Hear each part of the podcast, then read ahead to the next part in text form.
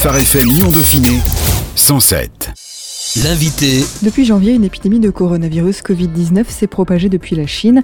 Le 16 mars, un confinement a été décrété limitant les déplacements. Au 25 mars, le virus avait déjà touché près de 22 000 personnes en France, en tuant plus de 1100. Alors que les mesures pour protéger l'emploi et les entreprises se multiplient, celles de soutien aux personnes les plus précaires se sont fait attendre. Le Secours catholique a débloqué 2,5 millions et demi d'euros et lance un appel aux dons. Aujourd'hui, rencontre virtuelle avec Pierre Keller, délégué du Secours catholique du Rhône. Bonjour Pierre. Bonjour Anaïs. Comment fonctionne le Secours catholique du Rhône dans ce temps de confinement? D'abord, on a été amené à interrompre toutes nos activités qui sont en lien direct avec les personnes en précarité. Pour autant, je dirais que tous nos acteurs, tous nos salariés, tous nos bénévoles continuent leur mission de solidarité, mais sous d'autres formes. La première forme, c'est d'abord ce qu'on a appelé le, le, fraternilien, le lien de fraternité avec tout le monde. Tout le monde est confiné. On parlera peut-être tout à l'heure des gens de la rue, mais garder le lien avec toutes les personnes qu'on rencontre habituellement, bénévoles, personnes en précarité. Ça, c'est la première chose et c'est très important. Se renseigner sur les situations des uns et des autres, comment ça se passe en famille quand il y a des enfants? Les enfants font l'école à la maison, mais pour tout le monde, c'est pas forcément évident. On maîtrise pas forcément toutes les technologies, euh, on maîtrise pas forcément euh, euh la langue, euh, etc., etc.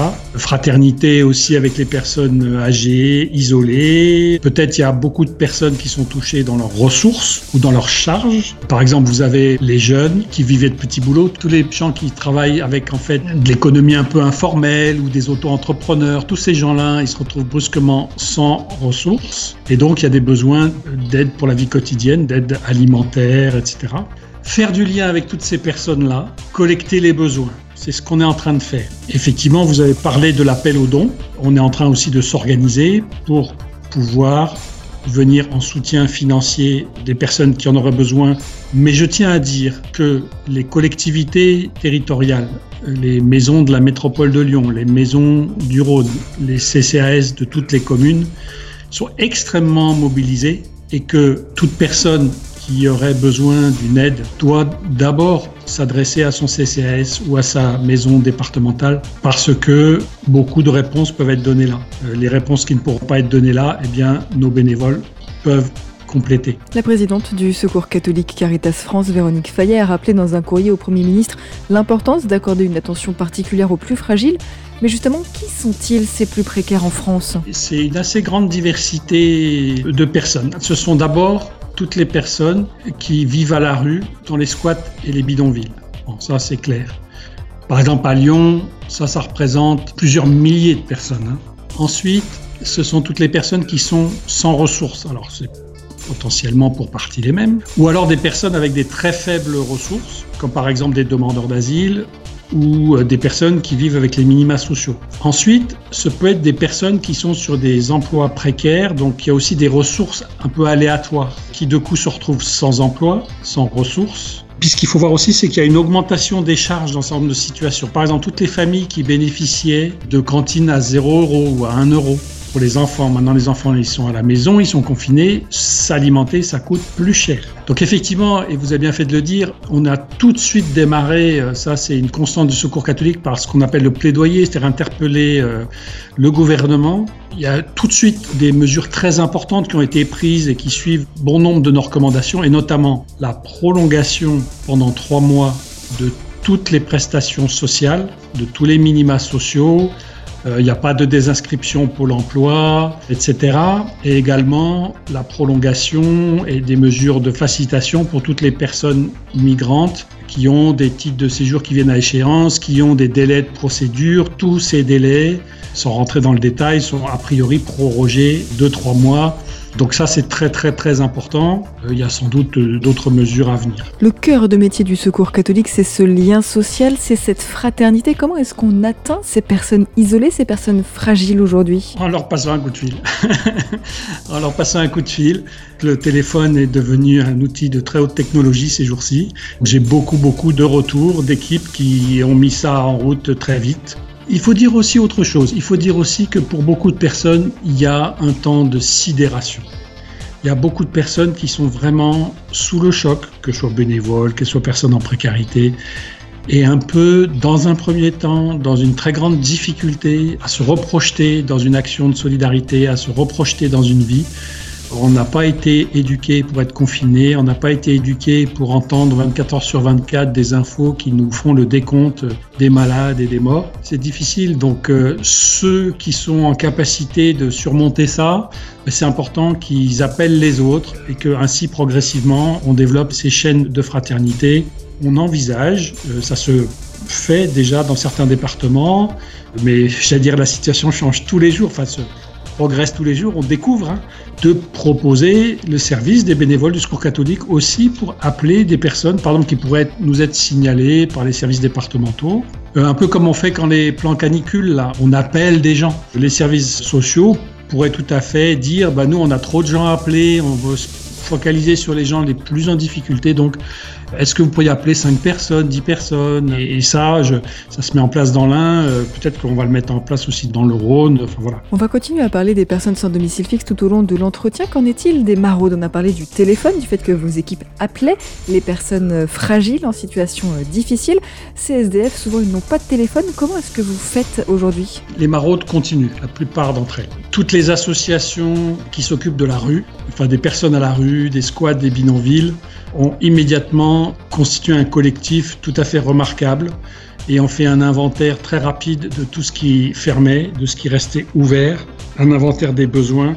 Et tout ça a donné lieu à un appel qui a été envoyé au préfet du Rhône. Nous avions deux conférences téléphoniques avec la préfecture, la métropole de Lyon, la ville de Lyon, la ville de Villeurbanne les services sociaux, toutes les grandes associations, enfin et les petites, pour se coordonner, faire un état des lieux, se coordonner. C'est vrai, vous le disiez en introduction, et c'est normal, euh, ça a pris quelques jours pour s'organiser. Il y a mille choses à organiser. Euh, on n'a jamais vécu ça.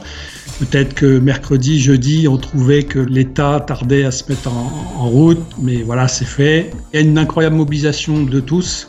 On sent que c'est un peu l'union sacrée. Donc pour revenir à votre question, il y a beaucoup de choses mises en place pour les personnes de la rue. C'est compliqué parce qu'il faut assurer la sécurité euh, sanitaire des intervenants, salariés et bénévoles. Donc on est extrêmement prudent, on ne fait pas intervenir n'importe qui, n'importe comment. On est un peu comme tout le monde, on n'a pas forcément toutes les protections dont on rêverait, on prend les précautions qu'il faut. Après, ce que je peux dire, c'est que sur l'aspect de l'alimentation, il n'y a, j'allais dire, aucun problème. Il y a beaucoup de choses à organiser, mais il n'y a aucun manque alimentaire. Tous les squats sont identifiés les uns derrière les autres. Par exemple, des livraisons sont faites directement par la banque alimentaire sur les squats. Des restaurants sociaux restent ouverts. Par exemple, à Lyon, vous avez le restaurant social de la ville de Lyon, vous avez le restaurant de l'armée du salut. Les restos du cœur ont fermé beaucoup d'endroits. En fait, je pense que ça risque d'être plus compliqué en périphérie ou carrément euh, plus loin de la ville-centre. Mais je pense que tout le monde se mobilise. Voilà. Donc après, euh, il y a d'autres sujets comme l'accès à l'hygiène, les douches. Alors ça, c'est plus compliqué parce que les douches, pour les gens qui sont à la rue en squat, la ville de Lyon a maintenu ouvert les bains-douches. Euh, il y aurait besoin d'ouvrir davantage, mais c'est compliqué. Il y a des salariés qui sont avec leurs enfants, il y a des malades, enfin bon, comme tout le monde. Et donc on est en train de, les associations sont en train d'essayer une fois mis en place les précautions et les protocoles, de rouvrir des accueils de jour pour permettre l'accès aux, douches aussi des personnes. Bon, l'accès à l'eau, il y a eu quelques péripéties, mais c'est à peu près rétabli. La situation sanitaire dans des squats, ça interroge, on va voir. Après, la préfecture a aussi mis en place des centres de desserrement qui permet à des personnes malades, si je ne me trompe pas, d'être euh, hébergées séparément des autres malades, mais qui ne nécessitent pas d'hospitalisation. Donc là aussi, il y a plusieurs centaines de places qui sont ouvertes. Enfin bon, c'est d'une immense complexité, mais il y a une myriade d'acteurs euh, très compétents qui s'en occupent. Vous nous avez parlé de l'état de choc qui a suivi un petit peu cette épidémie. On n'est pas fait pour être euh, mis en quarantaine, en confinement. Comment est-ce que ce climat anxiogène agit-il sur les plus précaires? Est-ce qu'il agit? Et si oui, comment? Tout à fait. On a eu pas mal de témoignages de personnes de la rue qui étaient complètement perdues. Alors vous avez aussi dans ces personnes très fragiles, il y a aussi beaucoup de personnes qui peuvent avoir des problèmes psychiques euh, légers, on va dire, qui ont beaucoup de mal à comprendre le confinement. Il peut y avoir des, des soucis de langue aussi. Quand les gens ont, vu, par exemple ceux de la rue, ont vu les rues se vider, mais c'est une angoisse incroyable qui les a saisis. Donc, euh, alors après, chaque personne est différente, chaque personne réagit à sa manière, mais effectivement, des gens qui sont sous un grand choc. Et là où c'est moins facile d'avoir vraiment de l'info, c'est les gens qui sont isolés, euh, en campagne, euh, toutes seules chez elles, et il y en a beaucoup, beaucoup, beaucoup. Et je pense que dans les jours qui viennent, c'est ces gens-là aussi qu'il va falloir vraiment, de façon un peu systématique, contacter. je pense que c'est là où je pense qu'avec les services sociaux, euh, on va peut-être pouvoir collaborer. Les problématiques sont vraiment différentes euh, en zone urbaine et en zone périurbaine, voire rurale Si vous voulez, en zone rurale, quand on chante sur les balcons à 20h, personne ne s'en rend compte. C'est ça la différence. Les gens isolés, personne ne sait. Enfin, je veux dire, si la personne par elle-même ne contacte pas d'autres personnes, n'a pas de moyens de déplacement, est en difficulté pour ses courses, pour aller à la pharmacie, qui va prendre soin d'elle? Donc, euh, il y a des enjeux de solidarité euh, qui se gèrent différemment à cause des distances, à cause de l'isolement. Alors bien sûr, on peut vivre aussi l'isolement en ville avec plein de voisins, mais on voit très nettement, moi j'ai beaucoup de retours aussi, alors je suis confiné, hein, donc je traîne pas en ville non plus, mais j'ai beaucoup de témoignages de mise en place des réseaux de voisins, de la solidarité de voisinage. Euh, le gouvernement a mis un site avec un kit pour la solidarité du voisinage. Enfin, ce qui est en train de se passer est incroyable. On rêve juste d'une chose, c'est que ça s'arrête jamais. Enfin, pas le confinement, nous sommes d'accord, hein, mais la solidarité qui va avec. ce contre lequel vous luttez le plus, finalement, c'est l'isolement, c'est ce sentiment de mort sociale que ressentent beaucoup de personnes? C'est ça qui est important, et en fait, c'est un travail de fourmi, parce que chacun d'entre nous, on est en capacité d'être en lien avec euh, peut-être... 5 euh, ou 10 personnes, mais pas plus. Donc il faut vraiment euh, faire les fourmis. Là, on est dans une situation de crise d'urgence. Et c'est vrai que du coup, on prend en compte aussi des aspects plus d'urgence alimentaire ou de besoins fondamentaux. Euh, on envisage d'organiser, comme beaucoup le font, euh, si des personnes ont besoin de faire des courses, s'il faut porter des courses chez les personnes. Mais ça veut dire que les bénévoles qui feront ça ou les salariés qui feront ça, on est en, en mode rupture de confinement et donc avec des précautions extrêmes pour garantir la sécurité sanitaire de chacun. Les familles modestes peuvent aussi être mises en difficulté avec par exemple l'absence de cantine pour les élèves qui y avait le droit.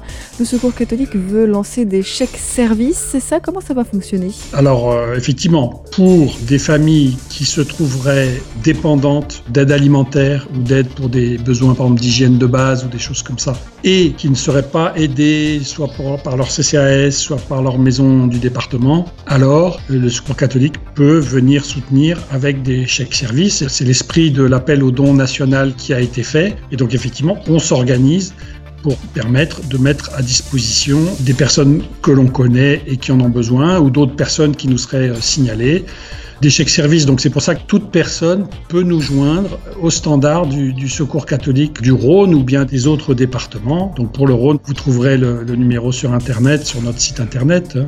C'est le 04 72 33 38 38. Il y a un numéro unique qui permet à toute personne qui aurait un besoin d'être écoutée et d'être réorientée en fonction de son lieu d'habitation sur l'équipe qui pourra prendre en charge son besoin. Cette crise finalement, elle exacerbe les inégalités qui existaient déjà je suis pas si sûr. Non, je pense plutôt qu'elle révèle la réalité de la précarité. Très sincèrement, on était dans ce fameuse grande conférence téléphonique avec la préfecture sur les squats et les bidonvilles. À certains moments, alors à tort ou à raison, j'ai eu l'impression que les responsables de la préfecture découvraient la liste des squats à Lyon et dans la métropole. Parce qu'on les listait les uns derrière les autres. Et c'est très impressionnant. On a aussi des remontées très intéressantes des services euh, sociaux qui nous disent on voit apparaître des gens qu'on ne connaissait pas, qu'on ne voyait jamais. J'ai parlé tout à l'heure des jeunes qui vivent avec des petits boulots. Le petit boulot n'est pas là, ils n'ont pas de soutien familial. Comment on fait pour manger? Pareil pour les personnes qui ont des très faibles revenus, les petits boulots, voilà. Donc effectivement, ça permet de prendre conscience que on supporte l'insupportable. À longueur d'année, on supporte que des gens vivent en squat, on supporte que des gens vivent dans des bidonvilles, on supporte que les gens soient sans ressources, on supporte que les gens n'aient pas le droit à travailler, qui réclament tous les jours à pouvoir travailler. Mon souhait vraiment, c'est qu'à l'issue de cette crise, on arrête de supporter l'insupportable et qu'on remette les priorités au bon endroit. Le droit au travail, le droit à une alimentation digne, le droit au logement. Ça ne semble pas, dans notre pays, des droits si importants puisque, année après année, les choses ne s'améliorent pas. Là, il y a un élan de solidarité considérable qui fait que, je pense, j'espère, personne ne va être en manque du nécessaire pour survivre, on va dire, mais il ne faudra pas qu'on s'arrête là. Plusieurs en parlent avec parfois un peu d'autodérision, forcément, mais le fond est quand même intéressant et juste. Vivre le confinement, c'est différent quand on est 3, 4, 5, 6 peut-être, parfois dans un petit appartement, ou quand on a la chance d'avoir euh, une maison avec un jardin Alors ça c'est très vrai, mais il y a même des cas particuliers. Par exemple, excuse-moi de parler de ça, mais les femmes victimes de violences conjugales, moi je suis très sensible à ça. les femmes victimes de violences conjugales, il y a un centre d'hébergement qui a été mis en place pour ces femmes-là par la préfecture du Rhône et c'est souhaitable. Donc effectivement, le confinement peut aiguiser certaines difficultés, donc ça c'est un cas très particulier, mais après quand on est en famille normalement avec des enfants, dans des petits appartements, eh ben c'est vrai que c'est compliqué, on a une multitude de témoignages là-dessus, surtout quand l'un des deux parents continue à travailler en télétravail, etc. En plus, euh, tout le monde n'est pas fait pour être instituteur ou institutrice à la maison et donc on apprend beaucoup de choses, sans parler du fait qu'on n'a pas forcément l'équipement informatique qui, convient. J'ai découvert des choses qui sont très chouettes. À Vénissieux, il y a un collège qui prête des tablettes aux familles qui n'ont pas. Euh, bon, c'est super. Après, merde, la famille, elle n'a pas de box, elle n'a pas de connexion Internet. Donc, comment elle va faire? C'est pratico-pratique, mais c'est ça la réalité. Et c'est ça qui est très riche quand effectivement on prend soin de rentrer en lien, en contact avec ces familles et de leur demander bah alors ça se passe comment pour vous votre confinement? Ça se passe comment avec les enfants? La classe, qu'est-ce qui est organisé, de quoi vous avez besoin? Et en fait, c'est extraordinaire, parce que d'abord, ils sont très contents qu'on on s'intéresse à eux, comme si, voilà, d'une certaine manière, ils n'ont pas trop l'habitude. c'est triste à dire. Donc, ils sont très contents. Et puis, on décortique et on trouve beaucoup de petites choses simples ou plus compliquées à faire pour que simplement leur vie soit normale. Quoi. Voilà. Alors j'aimerais revenir un petit peu sur la situation des SDF à Lyon. Il y a quelques jours est née une polémique après de potentiels contrôles et amendes de personnes SDF à Lyon pour non-respect du confinement. La préfecture a démenti ces infos, mais se pose véritablement malgré tout le problème des centres d'hébergement qui pour beaucoup ont fermé leurs portes, n'accueillent plus de nouveaux SDF. Dans le Rhône, 110 places d'hôtel doivent être ouvertes prochainement. Que pensez-vous de cette solution hôtelière pour les SDF Tous les centres d'hébergement existants, il n'y en a aucun qui est fermé. Simplement, ils ont gelé l'entrée de nouvelles personnes. Donc il n'y a pas de fermeture de centre d'hébergement. Par contre, il y a des ouvertures qui sont prévues. Un établissement Habitat Humanisme, 60 places, un deuxième de 100 places avec l'Armée du Salut et un de 60 places par Notre-Dame des Sans-Abris. Donc en fait, effectivement, en tout, sont envisagées 220 places. À Lyon, on est là pour des, des sans-abri. Donc pour les femmes victimes de violences, c'est 50 places, à Lyon aussi. Et puis les centres de desserrement dont je vous parlais, c'est une centaine de places aussi. Plutôt pour les personnes malades. Après, je voulais revenir sur l'histoire des policiers qui verbaliseraient les SDF. Non, par contre, les SDF ont très peur, ont eu très peur au début. Donc il y a un énorme travail qui est fait par les maraudeurs, etc., pour dire que non, il n'y a aucune inquiétude à avoir et il y a même de très beaux témoignages, on en a eu pas mal d'un comportement tout à fait remarquable euh, des forces de l'ordre pour justement au contraire rassurer les gens, euh, faire évoluer cette perception-là. Donc euh, je pense que le, message a été passé, c'est normal que dans les deux premiers jours les choses se calment, mais on n'est pas du tout là-dedans. Quelles seront selon vous, Pierre Keller, les leçons à tirer de cette crise? Ne me demandez pas de tirer les leçons aujourd'hui, c'est que le début. Franchement, je ne sais pas. D'abord, on voit déjà un incroyable élan de solidarité. On voit déjà que quand il s'agit de choses sérieuses, les gens se mobilisent. Les choses sérieuses dans la vie, c'est le lien fraternel, c'est la vie, c'est d'être ensemble, c'est de prendre soin les uns des autres, c'est la famille. C'est pas les marchés financiers, c'est pas la bourse, c'est pas l'économie, c'est pas d'aller passer des vacances euh, en Thaïlande. Je suis désolé. C'est pas ça qui est important. On a perdu la boule. Il faut se réaligner notre boussole. Enfin, je sais pas comment dire les choses. Je pense que je me fais comprendre. Je pense vraiment que ce qui nous arrive là, ça nous aide à nous remettre. Des fois, on dit remettre l'église au, milieu du village. Oui, je crois quand même qu'on a perdu le sens des choses. On est devenu affreusement matérialiste. Euh, on est replié les uns sur les autres. Et là, on est en train de redécouvrir notre capacité d'humanité. Il y a un élan de solidarité incroyable. Donc, je suis très, très, très, très optimiste sur la nature humaine et sur la condition humaine, mais par pitié, ne revenons pas en arrière. On verra par la suite. Je crois qu'il y a vraiment des leçons à tirer. Emmanuel Macron disait qu'il y aura des leçons à tirer. Je veux bien. Jusqu'à présent, euh, c'est pas très facile de se faire entendre par ce régime, enfin par ce gouvernement. Donc bon, là, les choses vont bien. On va pas se disputer. C'est l'union sacrée. Je pense qu'après, il faudra qu'on rediscute un peu des priorités de notre pays et, et de l'humanité, quoi que le mot fraternité qui est dans notre devise, il prenne un peu plus de sens et de consistance. merci beaucoup Pierre Keller. On rappelle que vous êtes délégué du Secours catholique du Rhône et puis un grand merci également à toutes celles et ceux qui œuvrent au quotidien au faveur de ces plus démunis. Merci à vous, merci Pierre. Merci à vous. Phare FM Lyon Dauphiné 107. 107.